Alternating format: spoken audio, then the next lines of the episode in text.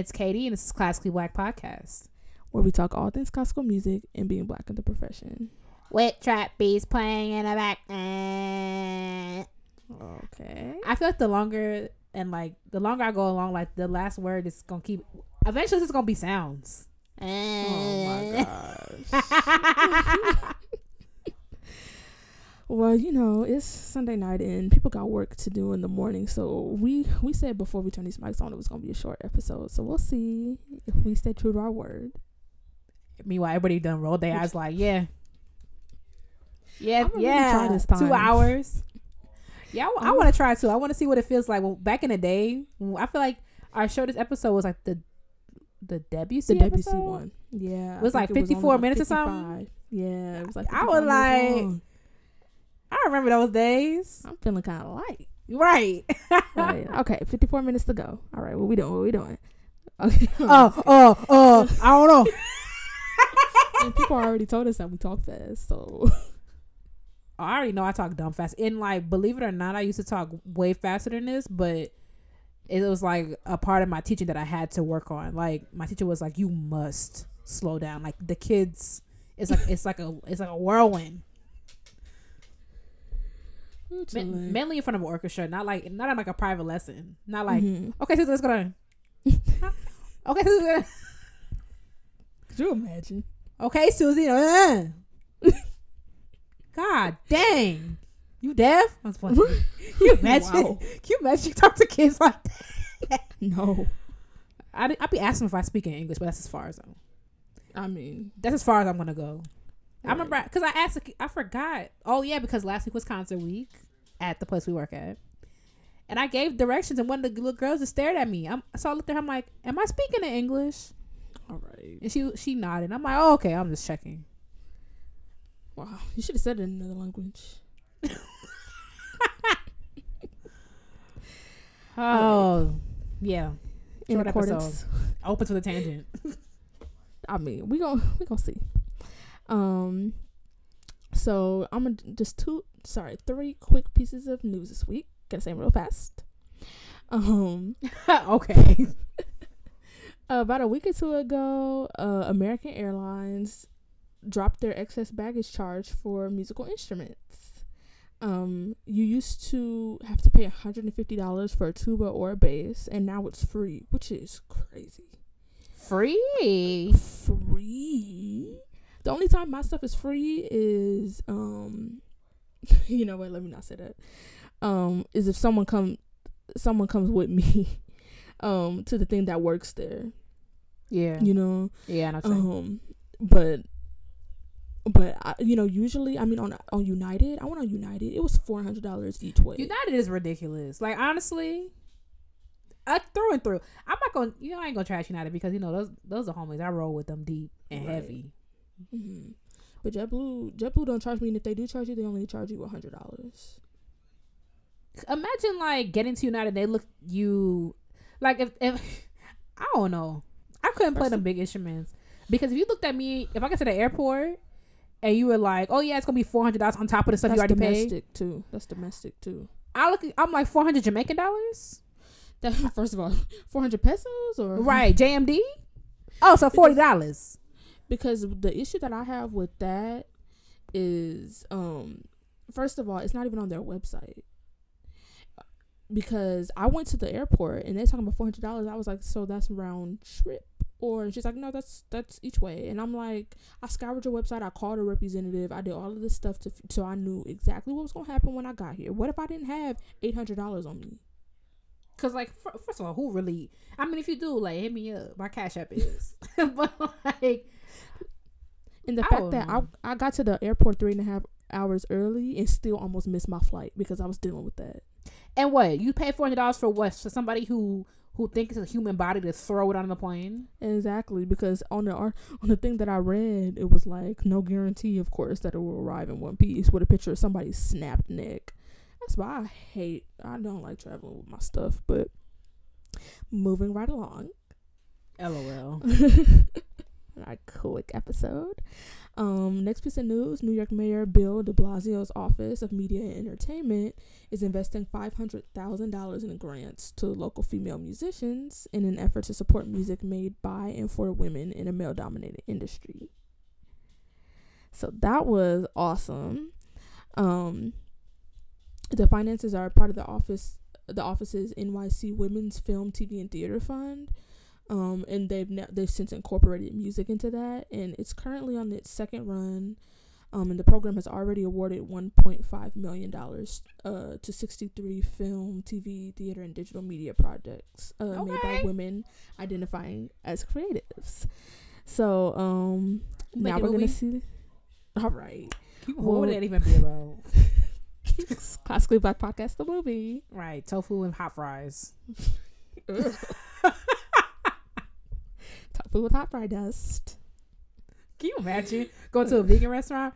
We have a fermented soybean etouffee with Etouffee. dusted, with dusted with cayenne inspired. You know they'd be doing the most. It don't even taste like nothing.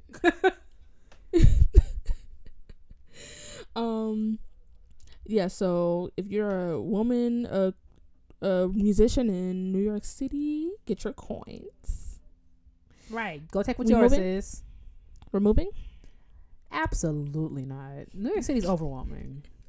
I know I could never live there. I, I might could, but I like to drive. Like people know me. I like to drive. I like to be in charge of my transportation. Now I gotta go underneath the earth with people with too many people Underneath the earth. and cat sized rodents. Like that sounds like a lot to me. Right now, you sharing you sharing your seat with Ratatouille. Exactly. right. He I'm next to you sorry, Remy. right. He over. He uh. He next to you reading his newspaper in the morning. Like I. I and I'm it's overcrowded and like. Oh. It probably it smells like pee all the time. All the time, like strong, like stronger than you could ever imagine. I can't remember the last time. When was the last time I was in on the subway in NYC? Oh, I was about to say the last time you were in NYC was very recently. That didn't even really count though. We really it acro- did. Okay. okay. Y'all see this? Y'all see? You know what? We, nope. Quick episode. We're not gonna argue. no, no, no, because you're not gonna, you're not gonna have me. You're not gonna do Quick this. episode. You posted a pic. You posted. a I did in Harlem, which is across the water okay. from where I was staying. That don't count. I wasn't deep in there. I wasn't frolicking, seeing Oh, Alicia Keys. you literally were. I literally took a car. All right. so next the piece car, of news this week comes went to the restaurant. Grambling State University. Then got into the restaurant. So you were there. Right, but I ain't wasn't in there. I'm just let the listeners. I'm gonna just let the listeners judge that because I'm not. I'm not gonna dignify that with an argument. I mean, you said I was there, but I wasn't in there. What does that mean? That doesn't mean anything. That's like driving through a city. That's what I did. no, it's not driving through a city. You sat down and had a meal. And then I, I got up and left. Okay. What's going on at Grambling State? HBCU. What they doing? First of all, um, they're having they had their first woman band director appointed at Grambling State University. Yes. Wait for the Right. marching band or like for the like the symphonic band? It's it. She's director of bands, Oh, so she so she got all the bands. oh oh she was like, I'm just gonna take all of this. ah, okay, bet. That's like, so kinda- which one are we gonna give? She's like, mm, no, not Mm. which one. yeah. the- all about them. all? I'll take all of them. Go ahead, Um, mama. Right. Dr. Nikole Roebuck uh, will on. lead the university's new chair of the Department of Music as its Dr. first. Nikole, I bet your middle name Marie. All right. First of all, um, she's the first dir- uh, female director of bands in their 93 year history of the Go University of. Bands. Um, she taught at the university for 12 years while serving as a as assistant band director, and she will officially. Oh well, this was written before June 1st, but she officially assumed her new position on June 1st, 2019. So congrats to her, and we got through the news this week. How we doing on time? We had Oh. ten minutes, not even nine thirty. Right. We're doing. Hurry up, intermission. Hurry up. No, I'm just kidding. LOL, LOL. Let me let me go put it up. You know, I All gotta, right. Yeah, I gotta balance it out. You know. Okay, so people now watch a lot of YouTube, so stuff is becoming up in my mentions. And one of the things that's going around right now, the channel I think it's called Jubilee. They do like a bunch of like Oh. do this certain people think Oh the my. same, right? Yeah, I've watched a couple of those. I have. Some of them are less like Some of them are whoo chile. Okay, so if you're not familiar with what we're talking about, though, okay, so the, the most recent one I I watched for whatever reason, YouTube is just weird, um, was do all paparazzi think the same? Yeah, I saw that one. I was like, what does that have to do with it? Literally anything. But okay. Yeah, and then and then like I get nosy, so like now I'm down this rabbit hole for an hour researching paparazzi and how it works. Like it was just dumb. That's why I hate the internet. and now your now your Amazon cart full of three Nikons. right? I'm like, you know, I might could go take a picture, and I'm like, what kind of paparazzi? But like, who really cares? now you looking at film school. Right. Like right now I'm on NYC website. Like, I maybe I might could live with Ratatouille down there. Um But uh yeah, so they so what what happens is they put them all in a room with with um lines on the ground and it's like there's neutral but you can't be neutral. That's not an option. So then it's um somewhat disagree, disagree, strongly disagree and then the same thing for agree. So some would agree, agree, strongly agree. So I wanted to ask you, and I think what I'm gonna do is after this episode drops, I'm gonna post the same things on our Insta story. I just gotta figure out how to do it, but you can do like lists now, right? I believe so. Yeah, I'm gonna figure out how to I'm do not it. up with the times. Yeah, so I'm I'm, I'm gonna uh ask you some questions, and then there's only a couple of them, like there's seven, something like that. Um, I I have I have way more, but like this can this, this can be in parts. It doesn't have to be like all today. Um, so you're gonna say if you agree, strongly disagree, whatever, whatever. You just can't be neutral. Okay. Mm-hmm. All right. So the first one is seeing people who look like me on stage makes me think that being a, cl- a professional classical musician is possible. Agree. Um, I don't. I don't know. I would say agree just because like that's not exactly where my mind goes. It makes it it's heartwarming for sure. Like if that was it, it um that would be like a strongly agree. But like normally when I see people that look like me on stage, I'm like, dang, we really out here, we doing this thing. Like you know, it, make, Yeah. it just makes me feel happy and it makes me, you know, uplifted. And you know, I'm a baby, so I might start tearing up. Literally, remember when you and you and Caitlin, I was filming y'all doing the Passacaglia. I was literally tearing up. I, even whether Oh. or not y'all believe me. I believe you. I don't worry. I believe you. But so stuff like that, you know, it's heartwarming, but I wouldn't say that's necessarily where my mind goes. But I think more subconsciously, yeah. Because sometimes I think about the opposite. I think about not seeing people that look like me, and I'm like, dang, do I really belong here? Like, my people not even out here doing this like that. But Yeah, I think for me, okay, I'm torn because when I first like wrote the question, I was like, uh, somewhat disagree because I'm so used. I think I'm I'm new to the black classical music world because so much of my experience has been like by myself or one of one of two, one of three, and these three people don't talk. But now it's like I went to Eastman and we had a black community there.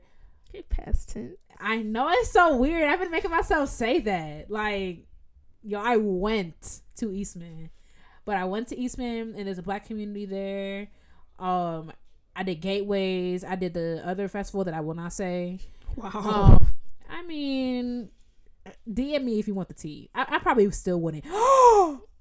Remind me to oh to Okay. tell you. No, no, no, no. It's it's kind of good. What's been going on? Okay, let me put With that in my that. notes because you know I will forget. Literally every single time you tell me to remind you after an episode, I never remember. You gonna be editing and you're gonna be like, "What you saying?" And I'm gonna be like, "I don't know." okay. All right. Um. So I, at first I said somewhat disagree, but then I look at people like Beverly Kane Baker, who's principal violist of the Virginia Symphony, and like Beverly is she's so normal to me. Like there's like this like the the type of musician that like went to Curtis and Juilliard and whatever whatever. Like she went to prestigious places, but like she's just when you talk to her, she's normal. Like I went up to her, I'm like, I would love to play for you. She's like, she's like, yeah, baby, here's my number. Da, da, da, da, da. Like, and I'm like, okay, there are normal black people doing these things. You ain't gotta be no like extra crazy Juilliard for all your degrees and you in the Met at 14. Like, and like, it's great for people. it's 14. great for people. it's great for people who like do that. You know what I'm saying? But like, when I see certain people, I'll be like, okay, like, yeah, I could do this, but also at the same time, I don't know. I've never been one to be like, oh, there's black people doing this, so I can do it too. Okay, next one. It's discouraging not to see people who look like me when I walk into a rehearsal.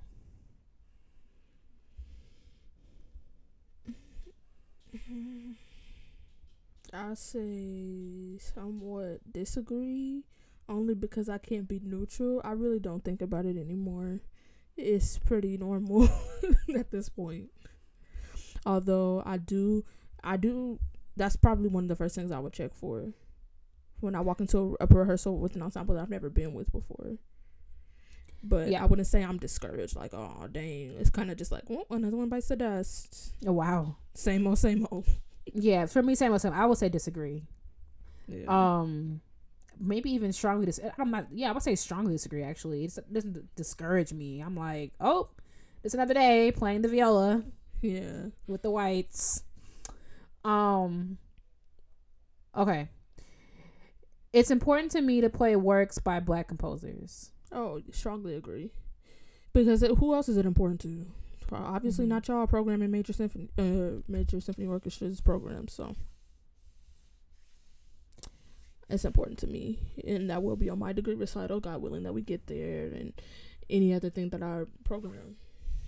Yeah, I I'm, I will say this has changed for me. Now it's strongly strongly okay okay. cancel the podcast. What's the point? Right now, it's oh, strongly Nelly. strongly agree, and that was reflected in my degree recital. I also have another thing coming up, doing that same work again for something else. Oh, this is news to me. It's not. Yes, it is. It I told you about is. it. I just didn't tell you like what it was, but I didn't announce it yet because you know things cost money, so I'm not gonna be looking stupid. and I gotta go delete the status. You know, mm-hmm. we don't announce things prematurely. But um yeah, I just um I love that one of the pieces of my program was the piece by Hale Stork. It was also one of the longest ones on my program and like really thoroughly enjoyed. So it's like really important for me to put. Sis? Um, tape will be released on Thursday, unfortunately, because that thing really? I did, yeah, the thing I did, they were like, "We need a piece of you playing." I'm like, "Well, girl, I need a million dollars." Widely. Oh my girl, I need a million dollars. But um, just so you know, yeah. I'll be sharing it widely. Anyway, so. but that's coming up soon. If y'all wanna, if you if you must hear people who've been asking me to drop the tape, you will hear a snippet. Okay, so when we lose subscribers, you're welcome, Delaney. All right. Okay. Um. I believe it's important to keep the screen up through all rounds of an audition. Dang.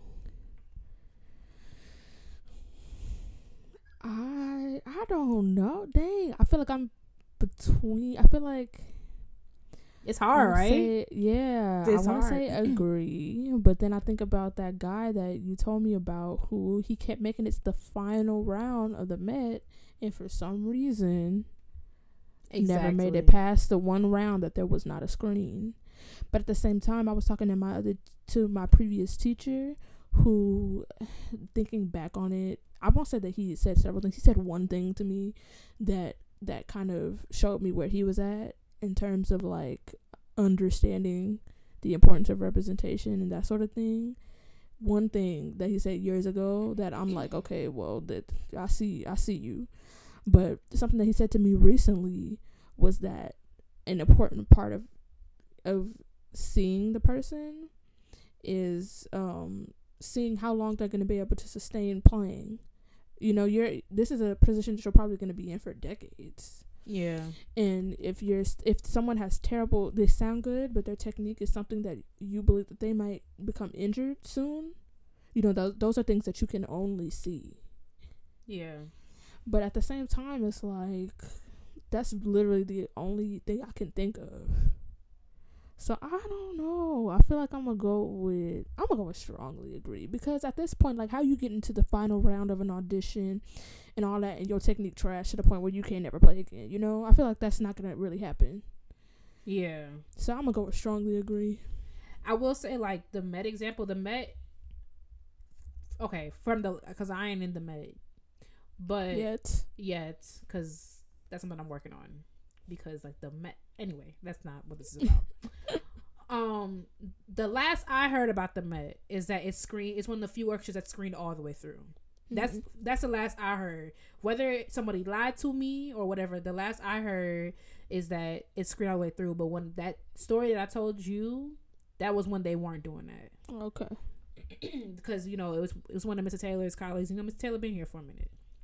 Right. Um, Mr. Taylor also, but it's like Mr. Taylor also played in the Met, but he wasn't. I don't think. I think he was a sub in the Met when he was at Manhattan. Yeah, when he was in Manhattan. Um, for uh, I don't know. Um, because for me, like I took an audition this year and there was no screen, and I was like, "Bet I'm about to perform."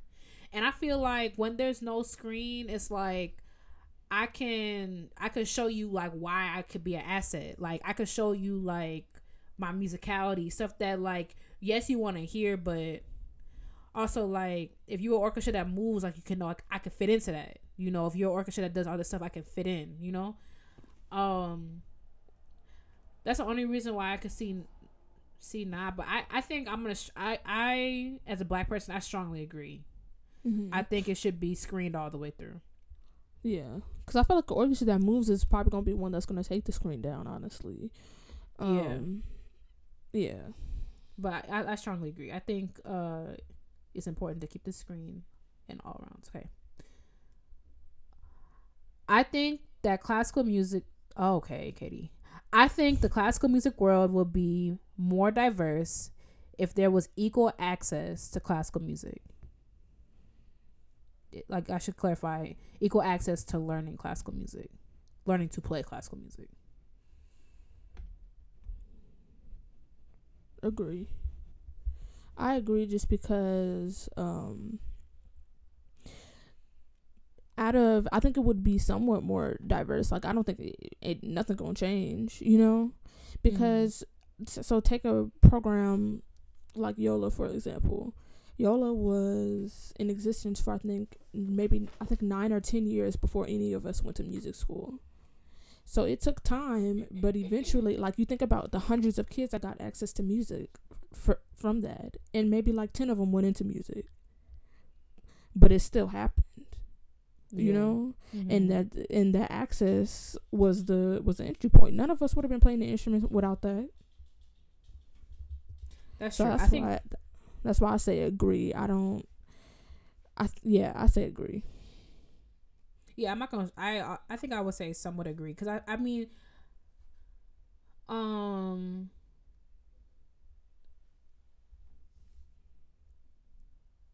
I don't know. I'm between someone agree and someone disagree. Just because I think about stuff outside the outside of the classical music world that there is seemingly equal access to that's not diverse. Like But being an engineer, being I don't think so though. I mean, I don't only think thi- there's equal access to that though.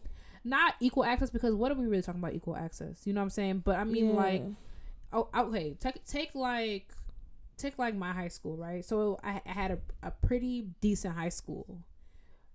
The the graduation rates like 95% like kids can read in my school. Average act is like a 24 you know whatever they're they're kids who are doing better than we are on the top performing end of the high school of the state. Not the best in the state by any means Mhm. um because there are places with average ACTs way higher A- SAT scores way higher just more money. But the kids in my school the graduating class of the graduating class might had like 650 people. That's I think about those kids as having equal access you got a good you ha- you got a good education, whatever. Not all of and all of them, not all of them go. Wait, hang on. Not all of them go to be engineers, doctors. Like, you know, I think about any other field outside of classical music, and it's like there's access to that, and it's not diverse. Like those kids have access to be like the kids who I graduated with. They have access to be engineers. They have access to be doctors. They have access to be lawyers. Like out of all the kids that I graduated with in my in my class, I'm pretty sure that my friend Ushane is one of is one of the if is one of like two or three that actually became a lawyer. So so this is what I think of when when I hear that because the school district that was you know the school district that I belong to, the Inglewood Unified School District. Oh my Lord Jesus, it's like when you send your when you send your grades, you send your transcripts to a um to a college. You know that di- you know different grades grades from the school that you went to mean different things. Right. So like my little brother goes to one of the best private schools in this country. An A in a in his math class is completely different from an A in Inglewood High's math class. Yep. So I feel like, and, and I was just I was just working with a guy who he was like, I'm not gonna say the school that he went to, but he was like, he had said something that was kind of like, you good, you know? And he was like, oh, it's that such and such high school education, like that the the level of education, the level the level of education that kids are getting um in black communities which first of all that could go like way back to redlining and the segregation of communities um and the underfunding of schools in communities of color like i just feel like their schools are underfunded teachers are underpaid the education that they get is much worse. Therefore when you send your um your your transcripts to a college and they see that you went to such and such school and you got such and such grades like i just that that's where my mind goes when i when i see all of that you know Mm-hmm. so i just feel like a lot of black and brown kids are not even well equipped to go to college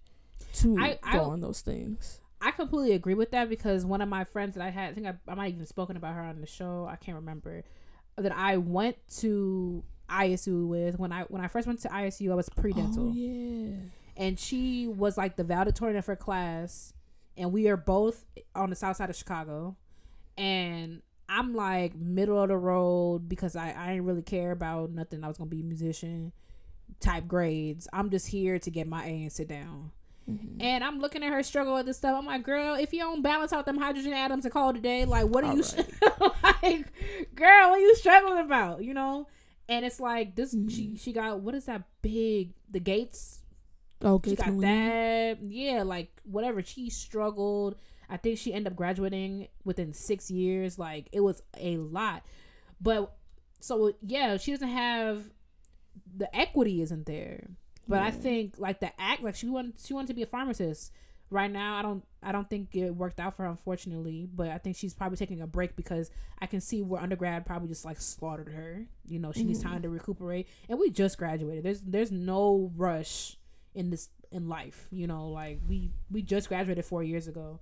But so equity isn't there, but access is. You know, so I feel like I don't. I mean, I feel like the the other barrier and access is money, and and that goes for literally any field when you need Yeah. a college degree. So I don't know. I just feel like, especially when you talk about access, like back to like the school that you went to, when you talk about the resources that someone needs to even apply to college to go to college like those resources are put into certain schools way more than they are others yeah, for you sure. know some of these kids are doing this literally all on their own so that's what that's i don't know that's the type of stuff that i think of when i hear about access like there's so there's so many like there's big roadblocks and there's just like the tiny ones you know because Yeah. people don't people don't know what they don't know so these kids that are Right. going into it, they're first generation. Their parents never went to college.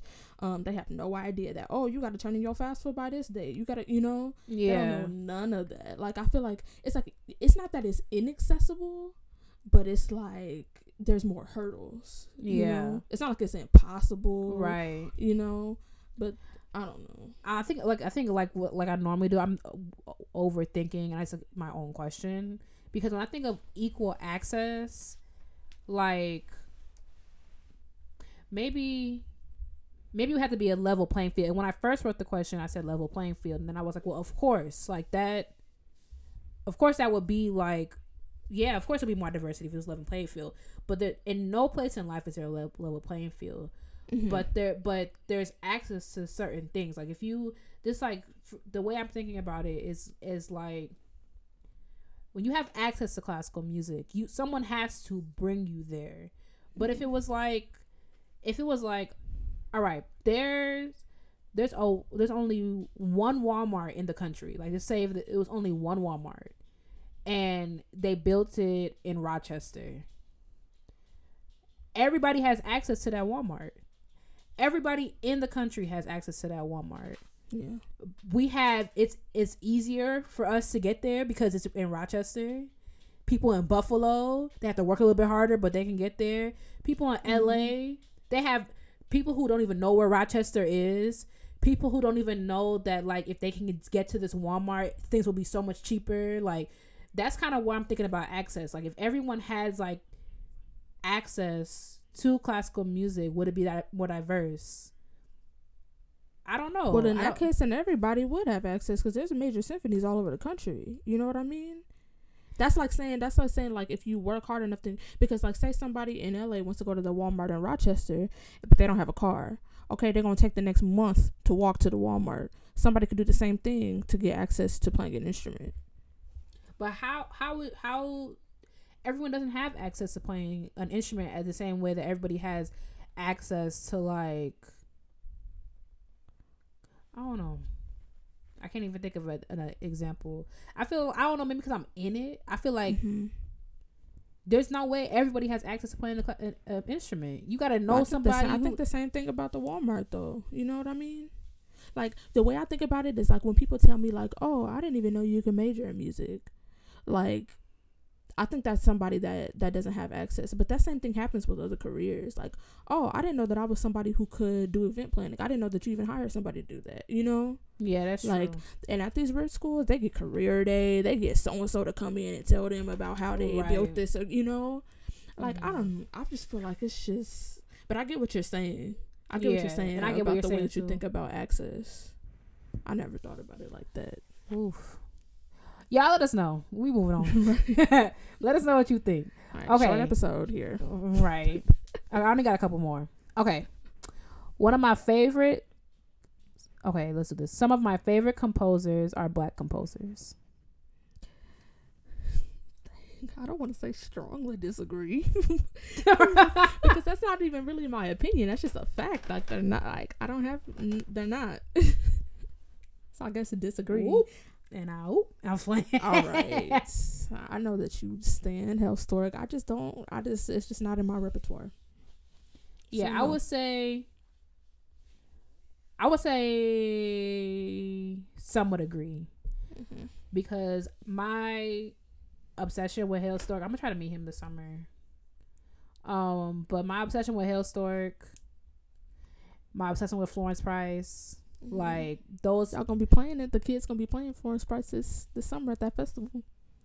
right. It's a it's a summer full uh with Florence Price. I'm playing one of her quartets on Saturday.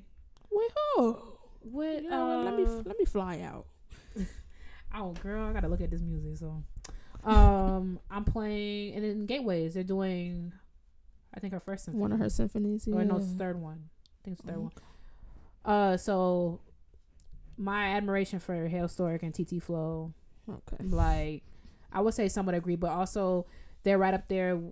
You know, they competing with Tchaikovsky, one of my favorite composers. Mm-hmm. Brahms is- and stuff. I don't know about Brahms. He's been getting on my nerves lately. To be For completely real? honest, yeah. I feel like I feel like I think he got too much clout from the violas. I feel like the violas have gassed him up too much because it's like I this week I play. I mean, it's hilarious because it actually it's my piece of the week. so it's like talking out both sides of my neck, but. It's like some of the stuff he writes for viola is so awkward. You know what I'm saying? And there's what he write for viola. what exactly? he didn't really write- sonatas wasn't for y'all. exactly like the sonatas weren't for us. He wrote the two, and that's how I could tell like Brahms don't really write for the viola, and it, it kind of shows because Mm-hmm. he some of the stuff I played that thing with Vina this week, the two songs Oh, right. for voice and Why we, alto. po- why we ain't post that on our Instagram? You you hear me voice and alto for viola, alto, and piano. It's, it's my piece of the week because it's it's beautiful, but it's it's also like some of the stuff is just awkward, like, and it's not even like oh it's hard. Like that's not what I'm complaining. I got a master's degree. I'm that's not what I'm complaining about. I'm complaining about No, you I'm got co- to. well, I mean, if we want to make it plain, but that's not because people be like, "You just mad because it's hard." No, I'm mad because it's dumb. It's awkward. Yeah, there's a difference. Yeah, and it's like, you know, they'll be like, "Oh, Brahms ain't nobody for the the." the, the, the. No, there's like he didn't write anything for us. He the cl- he wrote the two clarinet things because he was inspired by a clarinetist, and then, um, his publisher was like, you know what, Brahms, bet bet if you wrote this for uh for viola, you could sell some more money.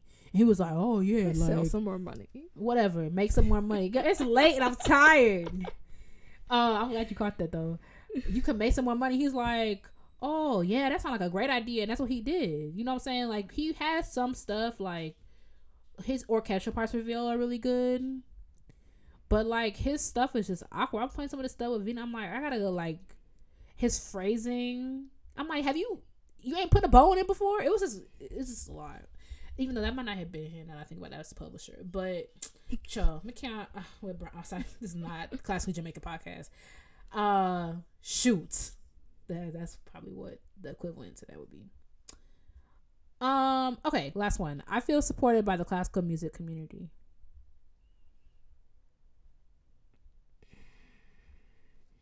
Who was the classical music community? Whatever that means to you. Like to me I that would be teachers, um, colleagues. I would say somewhat agree because I feel supported by the people that I know and the people that know me personally. However, I don't know. I've seen some stuff for, for you know just people outside of that that is like, well, maybe we're not. Because you know there's so many. First of all, people school has showed me that a lot of musicians don't care about anything but music. Um they don't care about you know they they they despise stuff like these fellowship programs that we got. They don't like stuff like sphinx because they think it's unfair to them. Like that kind of stuff shows me that they don't support. It so i would say i, I feel supported by the people that i know but overall i mean just like literally anywhere else there's a bunch of people who are in the closet about it about how much they don't support you um as a black musician. Because they don't care about nobody but themselves and um i mean it's also uh, an industry that has a lot of old white people you know in in support of it. So i mean that don't really surprise me.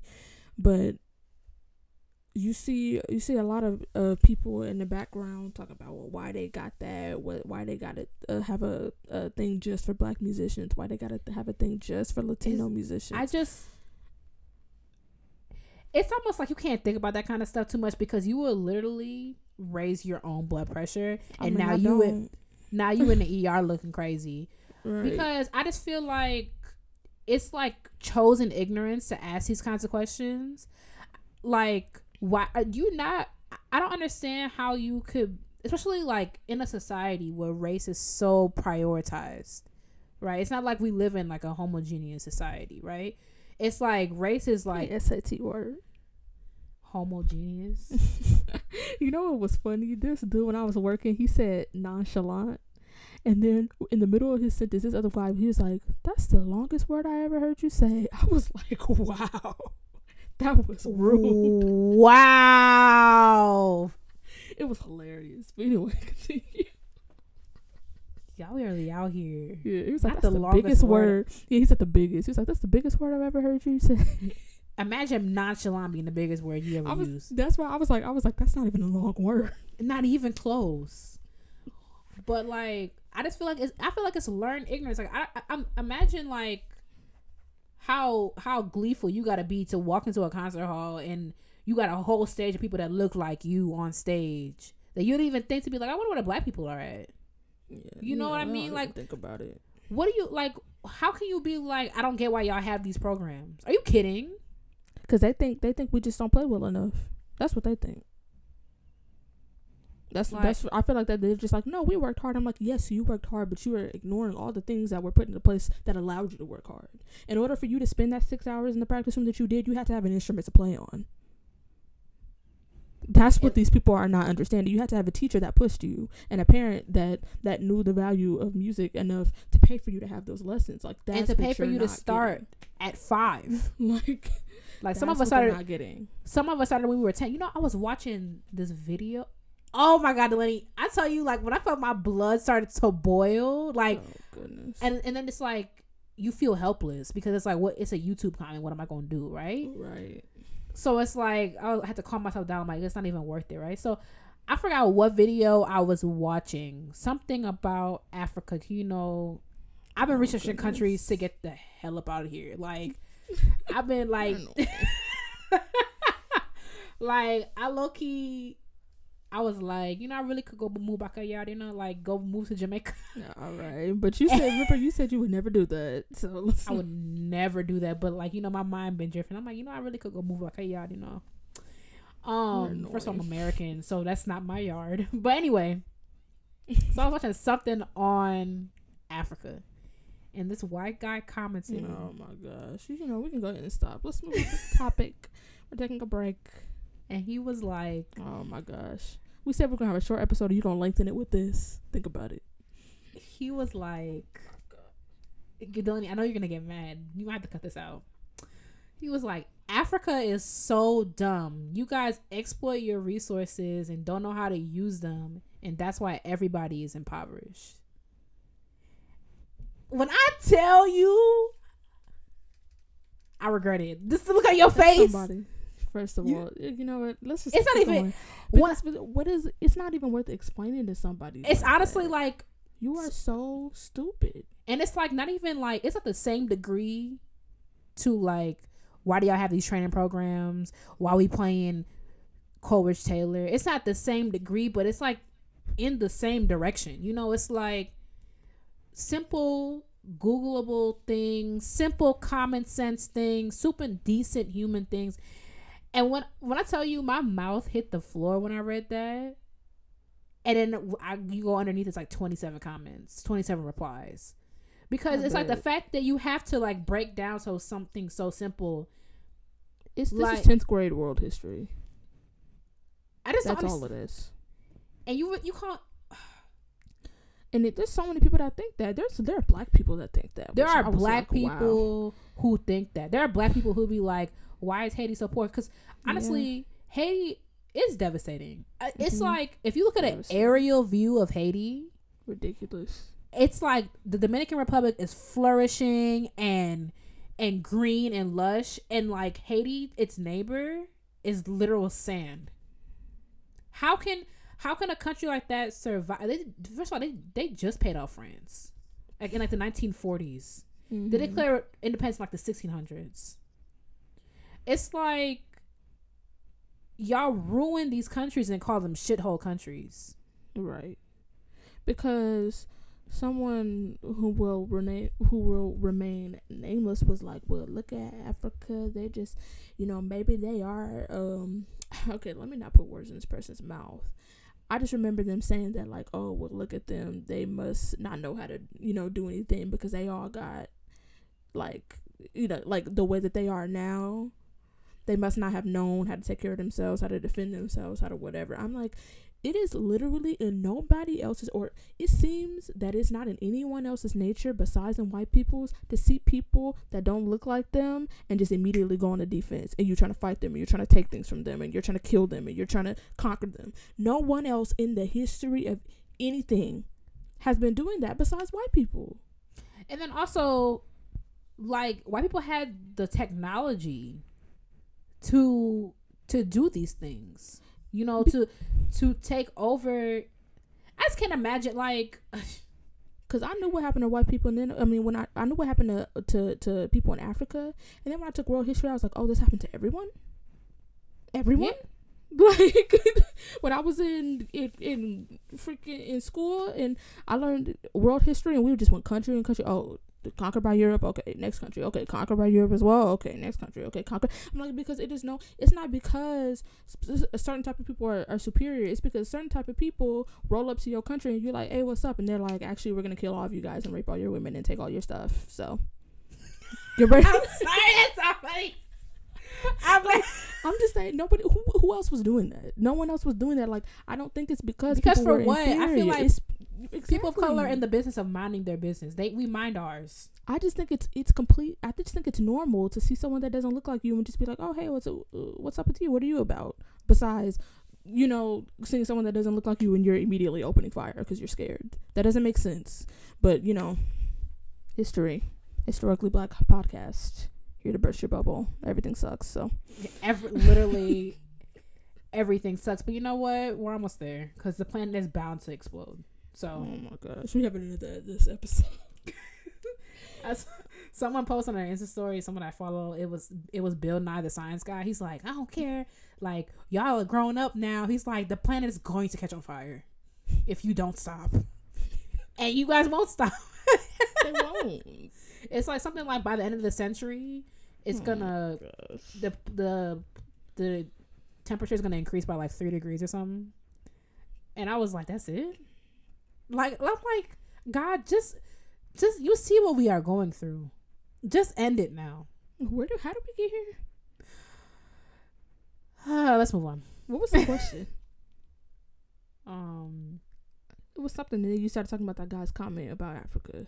I feel supported by it. Oh, be- oh yeah. And I never even said what I said. I never even said. Um, I feel I, I would say strongly agree to my community because my community are the blacks. like yeah. that's that's my community. That's that's classically black podcast. That's um Cremain and them. Shout, shout out to Cremain and them.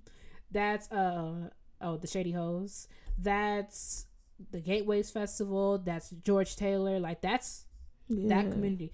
I would say to the classical music community at large, like everybody who doing classical music, I would say I would say somewhat agree, maybe yeah. even maybe even agree, just because. Mm, I would say somewhat agree because, you know, because people like to ignore color, like try to to be like whatever a lot of times I get looked at, I get treated as a VO. I feel like in my experience, I've been treated as a violist first. I know it's not always gonna be like that, and I know that it probably hasn't always been like that. Maybe this is the way I'm perceiving it, but a lot of times I get treated as a violist. So, or I get, I get treated as an educator.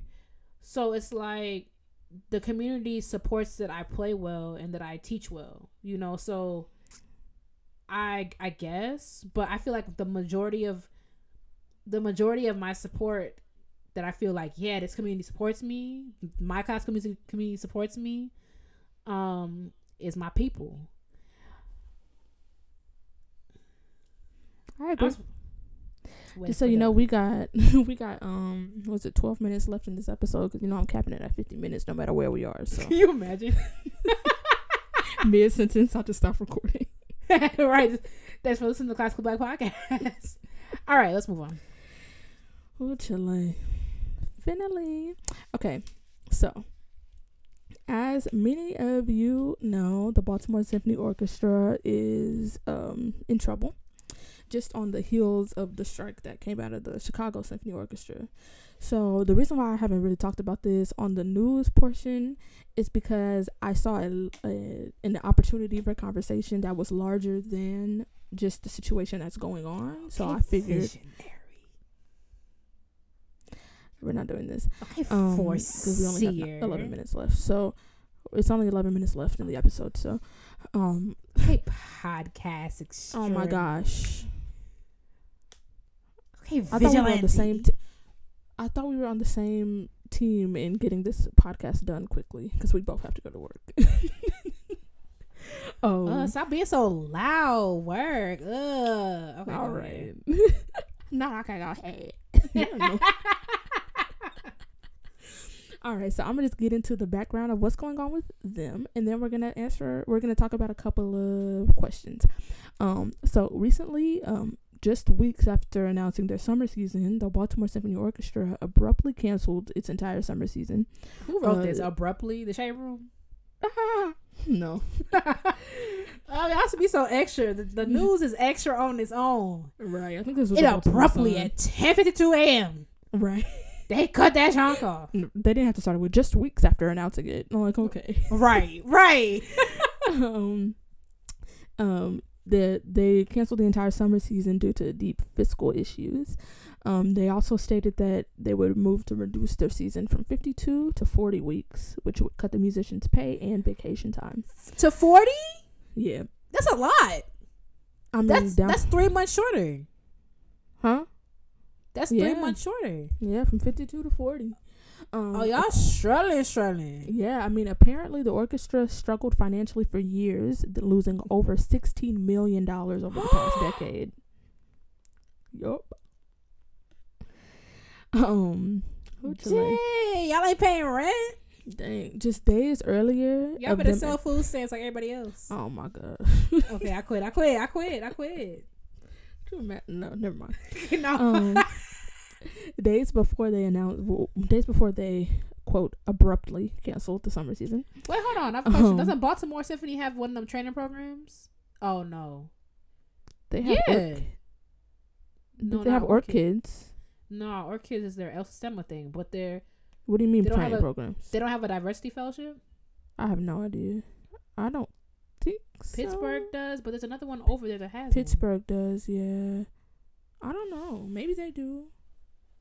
I'm like, cause don't do don't do our people like that because listen, They probably do, honestly. Yeah, Baltimore seems like the type. no, it's Minneapolis. Oh, it's many. Really?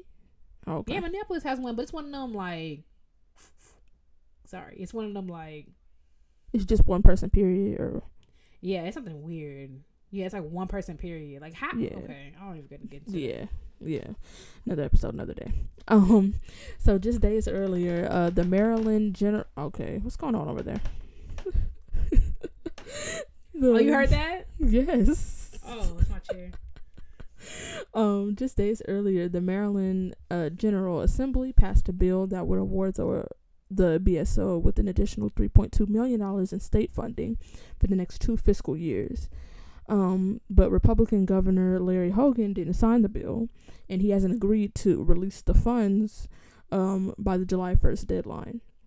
So basically, they passed this bill Why? without him signing it, and now he's trying not to release the funds that they were promised. Um, and since then, 72 Democratic lawmakers uh, have sent a letter to him to release the funds.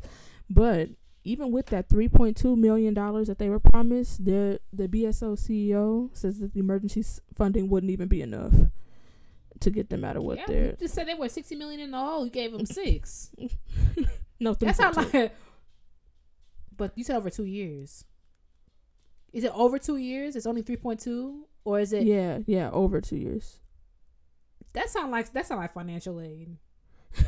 Ah, uh, bet it costs six thousand dollars to go here. We can give you ten. All right. And um the the BSO and the state are in discussions about um adding a an additional 1 million dollar loan.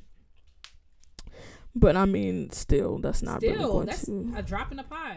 Yeah, for real, over 16.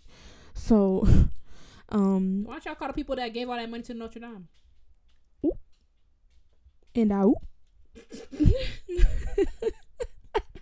so the Baltimore Sun uh, obtained some financial documents showing that the orchestra's fiscal health is in dire straits. So I was like, okay, y'all didn't have to say Okay, dire. not dire. People are so dramatic. I mean, but it's true. It is true. It's like, Um, it's, yeah. It says that even factoring in the additional state funding, the orchestra is projected to barely make payroll in July and August if they keep the 52 week season. Barely make payroll? I ain't learning no notes for free. Even even with the additional funding, they barely gonna pay everybody. Oh my goodness. And who they not paying? Exactly. I bet you the, the musicians the musicians have to get paid. Yeah. Ain't no way. Yeah. I mean, I don't know how that stuff work, but there's no show. hmm And you know what that that brought me to something that we should have talked about with Chicago is that I think, um, I can't remember who it was. I want to say it's Garrett because he's always dropping the truth on the girls. Um, Garrett don't Garrett don't say off these girls' necks. I swear. do not. Don't let up. I'm like stand. I- Jesus. I stay because somebody has to. You I know, mean, he won't. He will not let up. Somebody got. Somebody gotta. Gotta. What you call it when you tag him out? You know, give him a break. I mean, somebody else has got to take his place just to give him some time to rest. But um, I'm I think it was glad him that said in the work that- people. I mean, true. That said, um, that it made him uneasy. The musician's willingness to throw uh the other workers under the bus because they were like, "Oh, y'all paying such and such people, like you know, maintenance people, people who maintain the hall, people that do other things." And it made him uneasy their willingness to throw those people under the bus, which I'm like, noted for another conversation. But well, you um, know what? The, you know who they should pay. You know who they should pay? The musicians. eh, The musicians. And the maintenance workers, because first of all, the people on Mhm. top is the one who messed up the money in the first place. Mhm. So, but y'all don't have a show without musicians, and y'all ain't gonna ha- sit nowhere with popcorn on the, on the ground. Right, and and and if y'all really want to stop paying those people, y'all could set up your own chairs. Then could you imagine? Right. You roll up to the mat and they're like grab grab your chair. We're setting up. Imagine That- I remember you said that on one. Said that. We said that about the C. You said that Viola, Vi- Viola tear down. You're annoying. That's how it was at ISU. Shout out to ISU. It was Yellow Week teardown. Oh my and you know you petty for that because it ain't but five of us. Ridiculous. When I saw Oh, Eastman had stage So stage people, I said, "Oh Uh-huh. snap! This where my tuition money going, huh?" Like that was crazy Mm-hmm. to me. But yeah, but those people, people- are lo- are are they work for the stage though. Like no matter who's on it, it's not just you know it's not they're not for. Eastman. They work for for Code like the Kodak Hall stage is what you know what they take care of. But um, But now I think about it, when we when you when you go to the East Wing, who sets that up? they have they have their own crew over there. See, Eastman got money, but I Sallie Mae yeah. calling me, girl, figure it out. All right. um. So, uh, for a decade, the orchestra's expenses have been greater than its revenues. Um. Same sis. You're annoying. You know what? The episode's over. I think we're past our 50 minute mark anyway. Yep, we're seven Nope, we minutes got over. three so. minutes. Nope, we're Oh, it was fifty, not sixty. yeah, it was 50. So All right. Well, thank you thanks for listening to the Back podcast. Make up the rest. nah, but Choose your um, adventure, guys. How does it end? Let us know in the comments. right. for a whole decade, um, their expenses have been greater than the revenues, um, which the CEO says that they owe to a number of factors. He said that increased ticket sales, charitable donations, and government grants or a larger endowment could help bolster their revenues. But he argued um, that expenses, such as nine weeks of paid vacation time for the musicians, also need to be shrunk. Okay, so it's clear that their uh their ticket sales, I guess, have been uh going down. And apparently, from these factors that he's listed, maybe they're getting less charitable donations, less government grants, whatever, whatever. Yeah, gr- the girls are tired of Egmonts. Is I I've been, I've been trying to tell y'all week after week after week after week. they tired of Egmont. Period. They tired of the Rossini overtures. They tired of So- La Gazza Ladra. I mean, true. I saw- Coleridge Taylor is ready for you. That got me thinking that you see that a lot of orchestras they now have youth orchestra uh, programs like El Sistema inspired programs. They have fellowship programs. Um, but there's been some talk about how many prominent institutions still fail to include people of color, specifically in their marketing efforts. Because when you think orchestras and people of color, the first thing that comes to mind is these fellowships and these outreach concerts and all of that. But there are some people that are arguing that their marketing efforts is where they're failing the most um, in terms of reaching out to people of color and including them in in programming things that are relevant to their communities and um, just getting you know they're they're more about inserting themselves into their spaces into the spaces of people of color rather than bringing them in and bringing them back. Exactly like i feel like um gone are the times where like i don't know if it's true everywhere or when it's gonna happen. But I remember reading somewhere where it's like very soon, if not already, like white people are not the majority. You have to look around and like realize that like there's so much potential to use. It's not even about like downplaying or watering down what you're doing. Like no one's telling you to p- to play the Mexican hat song on Cinco de Mayo, sis. But it's like understanding that there are other people contributing to the classical music world and if you just thought about it for a smooth five minutes, you can come up with programming that can draw other people in. Like to me, it's just like it just shows that there's no people of color in these spaces mm-hmm. that are and if there are people of color it's some it's some hotep type part huh let me talk about it who who don't see the purpose of of of doing Coleridge Taylor because Egmont's a classic you know what I'm saying? Mm-hmm. So it's either there's no people of color or it's not the white people of color in there. So, but hey, that's just that's just what I'm that's what what I'm thinking. Mm-mm. So, so I was I mean that kind of answers my question a little bit of like to what extent do you believe that um this that their failure to include people of color has been affecting their ability to stay relevant? Like you think that that is that that is one of the factors that is um, contributing to their to the decrease in ticket sales and the the inability for some of these institutions to stay afloat. Um, I can't I, can't tell because it's like people like classical music, you know, because people people go to classical music concerts because like they want to hear the piece that's being played they go to classical music concerts because like they think it'll be a cute little date night. They go to the classical music concerts because like they used to play trumpet and like they they might could go and see like you know people go for a variety of reasons, but like I feel like orchestras have to have to stop relying on that. Like you can you're literally not tapping into an entire market because you refuse to think. Mm-hmm. Like Ravinia, um, the summer home for CSO, um they know exactly what they're doing when they program Jill Scott because they know all the SG Rhos and the deltas and and the Ques gonna be all up on their stuff. Like Jill Scott when she performed at Ravinia, you couldn't even like step on the on the the lawn because Ravinia is like a massive a massive lawn and then it has like um covered seating. But I forgot how many people the lawn fits. I think it's something I don't want to lie. I used to work there, but I can't remember. I don't want to lie. But it's like some ridiculous number. And she sold out. You know what I'm saying? And it's like they know what they're doing. It's like, yeah, the CSO has their summer home here. We're going to do Snarky Puppy. We're going to do whatever Tchaikovsky with the cannons. We're going to do Harry Potter. But like, let's do Anita Baker. Let's do Jill Scott. You know, because what happens is, even though like when I see stuff like that, I'll be like, you're trying to get black people here. You know, that's mm-hmm. where my but at the same time, you know what happens?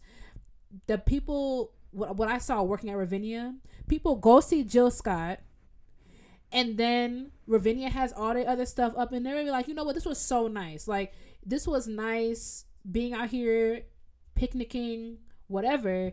And then they're like, you know what? What else do y'all got? And then That's they'll true. be like, they'll be like, oh, like, you know, I don't really listen to that kind of stuff, but like, let me see you know, it, it starts as simple as like, okay, I go to Jill Scott and I'll be like, okay, I'm gonna go to Seal next, and it'll be like, okay, well, y'all don't have Jill Scott this year, but I guess I could go check out this other concert, like just stuff like that. And I'm not saying like you do a collaboration with Cardi B. That's not what I'm saying. But I'm saying like just doing like y'all play contemporary music. Like why can't y'all play like some like jazz stuff? You could do like pick a different pick a different month besides February to, to, to do like a black program. Like this is this is this is like simple ideas that like I don't even I'm not even like I don't have a background in this kind of stuff and I'm just telling you like just do those things. Mhm. like and then you can diversify your audience draw people in and then someone can be like who is Tchaikovsky? Like who, who what is that? Okay like I want to hear I want to hear some more of that you know? I, I'll never forget when I was student teaching there was a uh a bass a black bass player who was a mess. Not like in technique, but just like he too cool for this, but he's low key still like it. Type junk, track star, football, whatever, whatever, right? Mm-hmm. So he coming in with his little knucklehead friends or whatever during the break, just being whatever. And the, my the my co-op had already like had already like, oh these are like bad kids or whatever. I hate that junk, right? Mm-hmm. So um I go up to him, I'm like, What you listening to? He's like, Whatever. I was like, All right, I bet you like you should listen to some of the stuff I listen to. Like I'm gonna I'm gonna give you something to listen to. So he was like, All right, what you got, Miss Brown? What you got? I'm like, I want you to listen to this. I want you to listen to Shostakovich five, number one, and I'm gonna listen to what you tell me to listen to. He gave me some YouTube rap junk with some girl I can't say that. With some girl doing What, what happened? Go ahead. Tell the people. I really, I, would, I really wish I could say it, but like it's literally this is a at least a PG thirteen podcast. So, but this girl doing a lot. They were making cocaine on the stove, like just like a bunch of stuff in, in a rap video. It was ridiculous. So the next day I come back, I'm like, so let's see a little rap. It like it was okay. Like I, I definitely like this, this, and this. But he was like, yeah, man. Like I listened to like I listened to that check like that Shostakovich or whatever. Like it was cool. It was so dark. Like but it was like it was dope. Yeah, like I would do that again. And it's like kid, people aren't dumb. Like you can introduce them to stuff. You just give them a, a point of entry. You know, you gotta Yeah. give people a point of departure. That's on you, y'all. Y'all now y'all rent do y'all getting final notices. I don't know what to tell you. Right. I mean, so um, it, there have been some discussions online about this, and somewhat uh, something that stood out to me that an individual said was that communities of color are largely not interested in classical music, but something that you know me and several other people um on the same post uh argued was or or said was that you know You said would- something?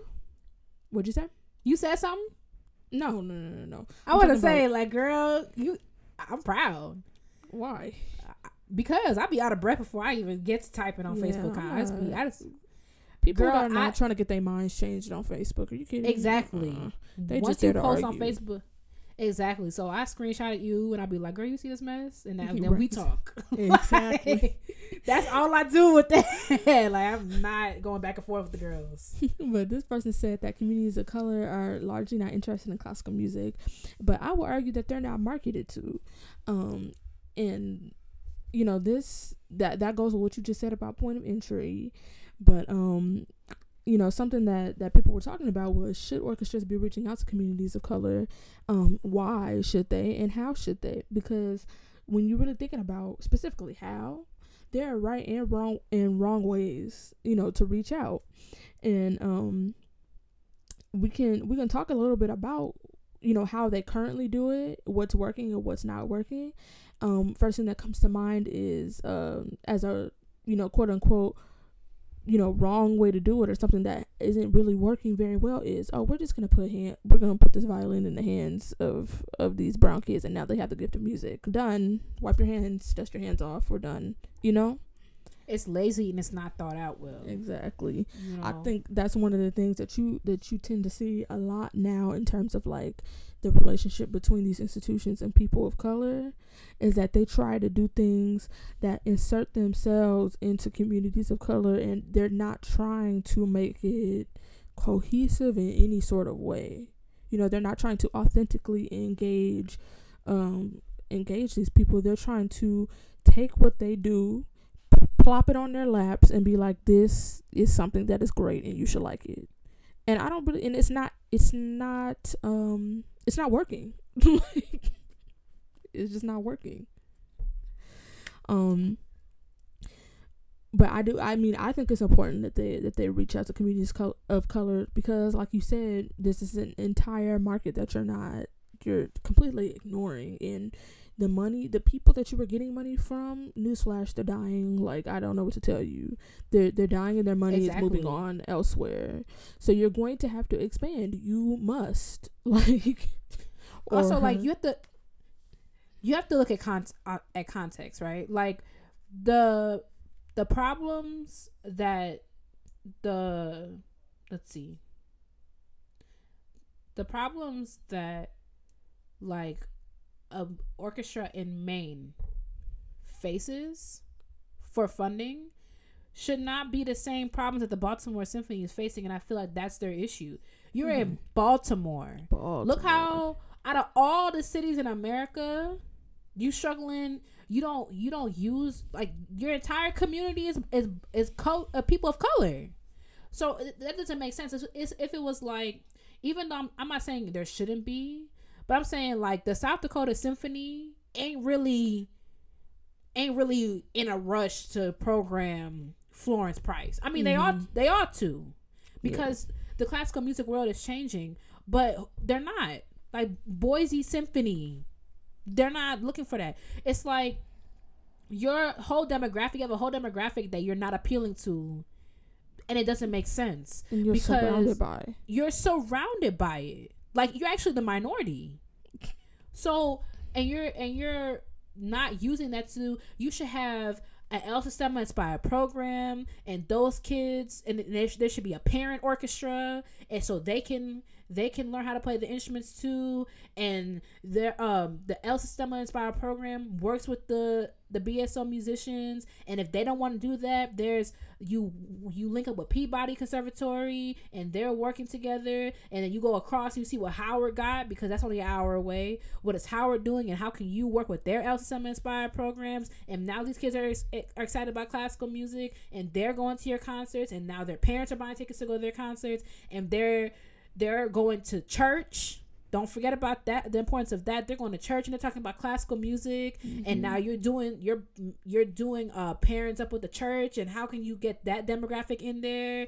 And then um you're reaching out to the Hispanic Latinx community and how can you tap into that? Like you're it's like simple things. You they're so have, comfortable where they're at.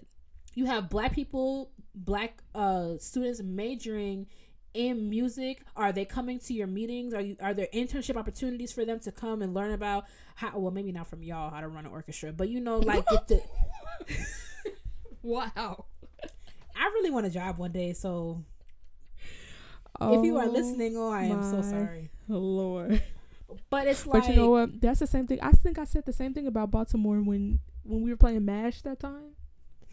Right. And I said, "Why are you an accountant? accountant? You live in a in a in a shack?" And I said, "Oh, maybe you be a sales accountant." Wait, hold on. BSO been on the fire. Yeah, recently. Yeah, yeah. They they was having trouble See, since way like back when. Not going, something not going right over there.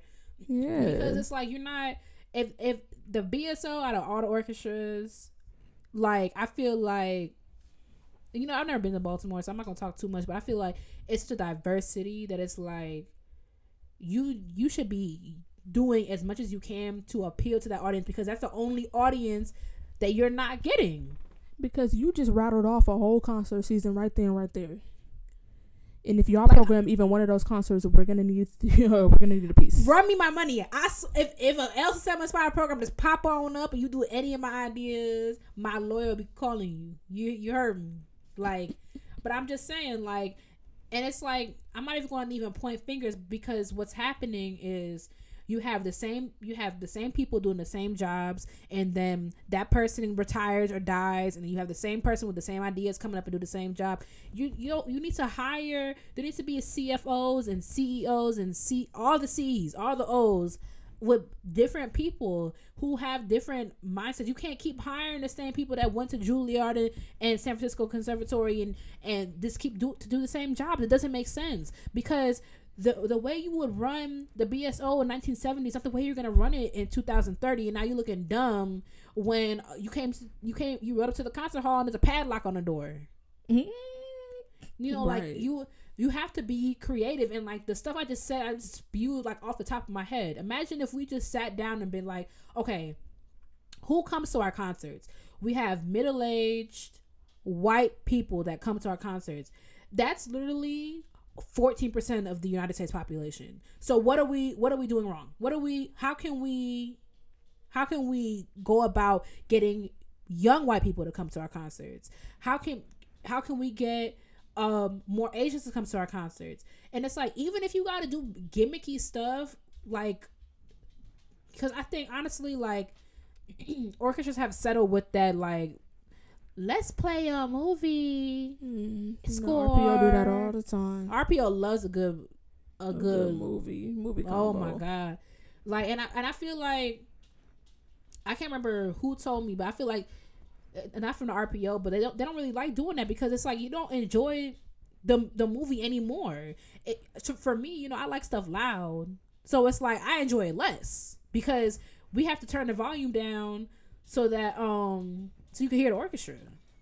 You know, so it's like I feel like y'all that worked for somebody and now y'all have like over over milked that cow. You know what I'm saying? Like Mm-hmm. there are so many other things that you could do if you just sat down if you talk to people of color if you if you be like how can we get y'all to come down here can we come to you Yeah.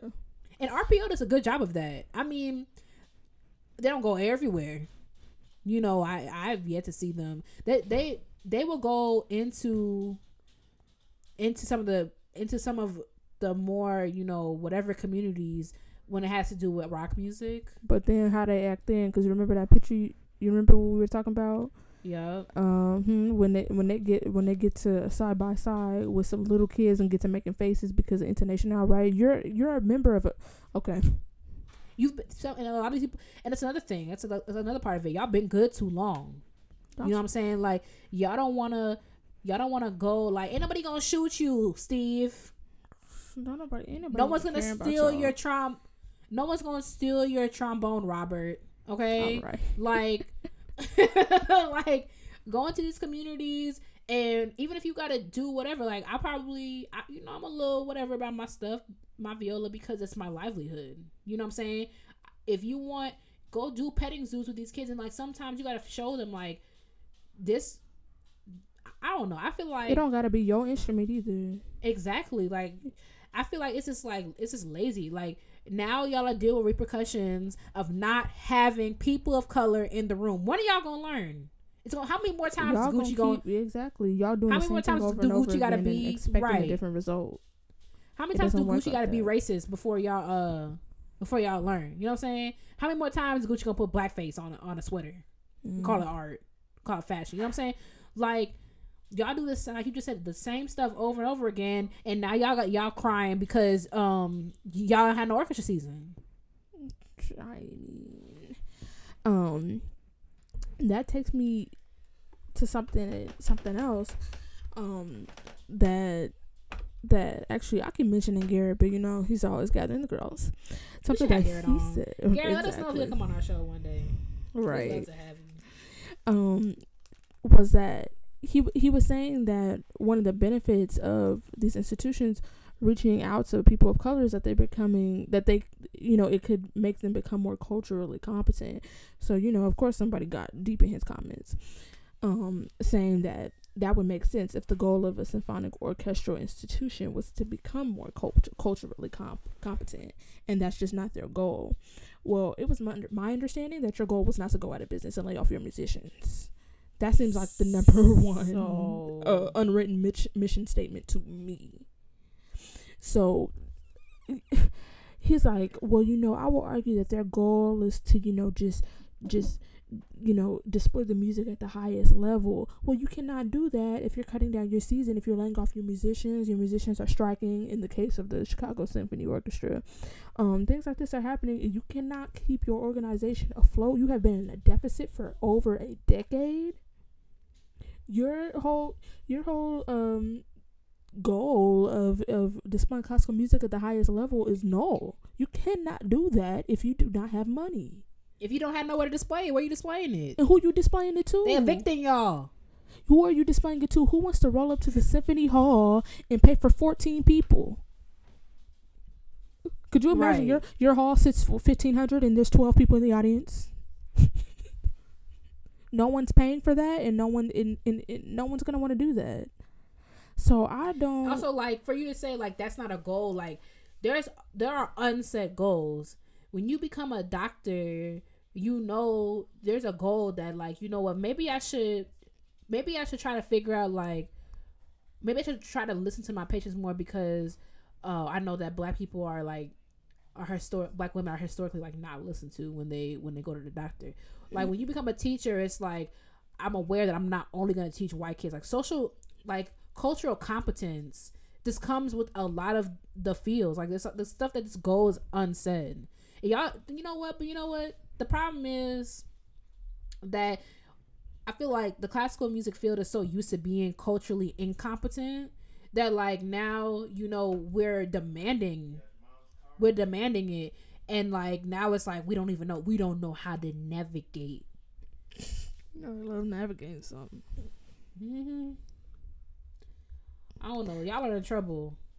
In trouble. And if you and you if you don't do anything differently then i don't know what to tell you. I mean you had if you look at like the LA Phil the LA Phil's 100 season was described as like one of the most ambitious and off the wall like orchestral seasons ever to be programmed. And they and like just look at all the programs that they got and and you know how they're flourishing. They're doing things that that orchestras have not have never done before or have not considered doing before. And and I don't know, you know, I'm not I don't got a membership at that LA Phil, so I'm not at every concert. I don't know what's flopping and what's a, you know, what's uh, a hit to everybody, but they're trying to do things that are outside of the status quo and it looks like it's paying off for them.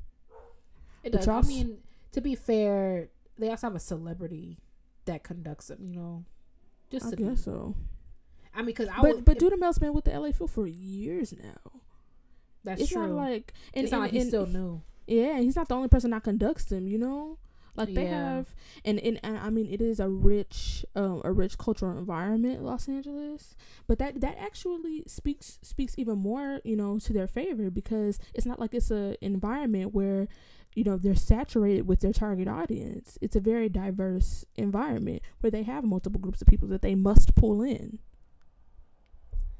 Yeah, I mean, I don't know what they're doing at the LA Phil, but their staff is diverse, isn't it? Yeah. See, I don't.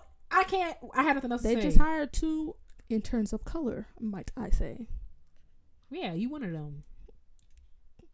but yeah i mean just being being in their office they they hire they they try to you know keep a cycle of you know these people have been with us before in our education programs like they hire yola alumni to do things that have to do with yola because these people Y'all have been through the program and they've been they're come from these communities that they're trying to reach out into. They're asked they're coming back to alumni hey what's something that you wish you had when you were in yola? What's something that you need now that you're in college? What is it you know they're constantly trying to improve these programs not like oh it's working well enough. So and i feel like that's what a lot of a lot of institutions are doing because things have been going well enough for decades now but now they're not anymore. So now they're scrambling like what are we doing wrong? Maybe we should program three beethoven symphonies instead of four and replace it with mahler that's new like no mahler's no Y'all want they want the diversity without without the diversity. You know what I'm saying? It's like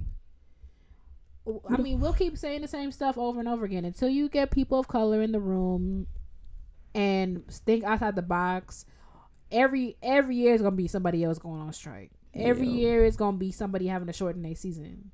Yeah Imagine, imagine telling people like, and like, do they talk to each other? I remember, I remember like, whatever when that thing happened at Eastman this Mhm. this past um semester, and one of the administrators called another institution to find out what was good. right It's like, do y'all? You follow what I said? I tried to say that. It's okay. I was like, do y'all talk to each other?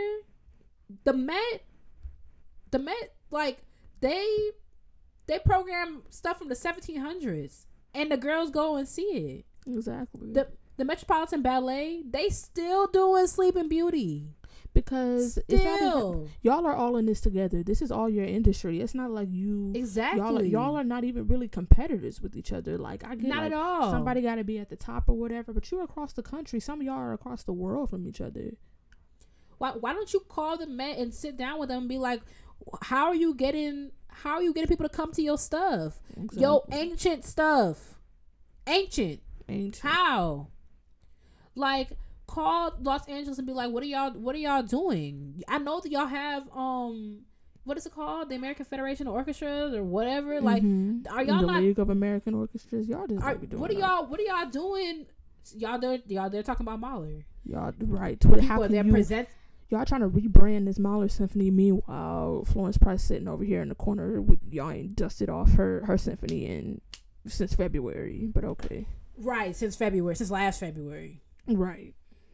Like y'all don't talk to each other, and then talk to smaller orchestras who like who do these stuff. Like don't look down on them. Like what are you like small orchestras that are doing well who aren't struggling? What are they doing? Right. Like I don't y'all and RPO does a lot of like you know diverse stuff. You know, They always doing something kind of different. Talk to Mhm. them and see what they doing. Nah, but y'all y'all the, the most uh ambitious y'all go like maybe we, we might could uh we, we might could do vapor.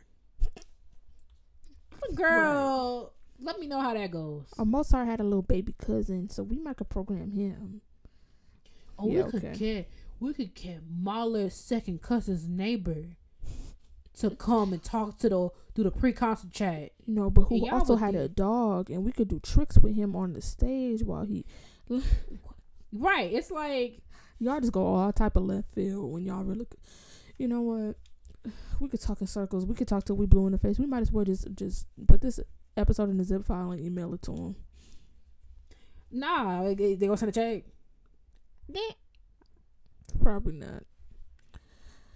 Well, let us know what you think. Um, if you have any responses to the questions um, about, you know, how and why these institutions uh, should uh, include people of color, and um, what do you think they're doing that's working? What do you think? Uh, what do you wish you saw uh, more of? Um, yeah, let us know. And we are moving on to Black Excellence finally.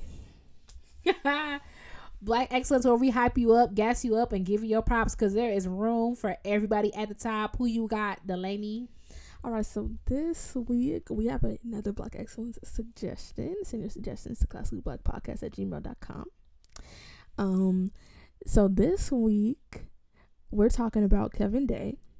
Um, he is a composer, conductor, and multi instrumentalist who is uh, Okay, multi. right um who is currently the composer in residence for the mesquite symphony orchestra in mesquite texas for the 2019 to 2021 seasons go see what they're doing over in mesquite they hiring Right. black people They hiring black uh conduct and like that's another thing. Hire, I bet you, ain't nothing that church folk love more than seeing a black person up there doing something. Right. Black people to conduct, even if it's like a guest conduct. Look, Jonathan Rush, why don't you Baltimore? And he went to Peabody. you know what they had a, they had a gym sitting right in their own You know what? backyard. i don't feel bad for y'all Right. You know what? They probably didn't want to embarrass a conductor. that's true They ain't want to. Yeah, Jonathan got up there. It'll be embarrassed. Listen, Yeah. at this point, y'all want to be bankrupt. That's that's my right y'all That- you know what you know what they just like the thrill of it right. Uh, no, they probably got twenty mil in the uh, in the safe underneath the thing. They just they just like like to be on edge right because the an- the answers are literally all around you. Anyway, um mesquite. Oh, that's like barbecue, right? hmm So recently, okay, so get this because I was reading this and I had to reread it because I was like, nah, ain't no way. So he recently graduated back in uh back in May. He graduated from Texas Christian University with his Bachelor of Music in Instrumental Performance, where he studied euphonium and tuba, jazz piano, composition, and conducting. So, how many years was he there? I was like, wait, this is all one degree. First of all, talk about getting your money's worth. Nah, have talk about your money getting your worth. You know how many credits that is? I mean, yeah, but you paid your you paid your tuition. It's like actually, I'm gonna be qualified in several things. I just I was like, oh, is this a, is this a band? Is this a group? right. Because can't be one, can't be one. Um, Can't be. he, he'll be pursuing his master of music in music composition at the University of Georgia this fall. Um, he has composed over over 120 works for solos, concert band, orchestra, chamber, and choral groups. So Right. But no, this next sentence, this next sentence is this is how I know that he know he popping. And let this is go a ahead and hold on. this is a quote. This is a quote for from his bio on his website, and you gotta wait to the very end. the quote says, "Kevin has also had works performed by the Dallas Winds, Cobb Wind Symphony, the Alabama All State Band, and the wind ensembles of the University of Portland, the University of Georgia, Wayne State University, San Jose State University, Seattle Pacific University, Texas State University, Texas A&M Commerce Symphonic Band, and the University of Cape Town, South Africa, to name a few." Okay, so the oh he black black. Because I said Not to name a few. That's why ain't I had to do that. I was like, oh, he know, he know he popping. Yeah, I He mean, did not he's like, I got that on more. He, I got more, but there's a character limit. exactly. So So like, they rejected my draft. I mean, on his website, I'm gonna link it. Of course, always gonna be in the description.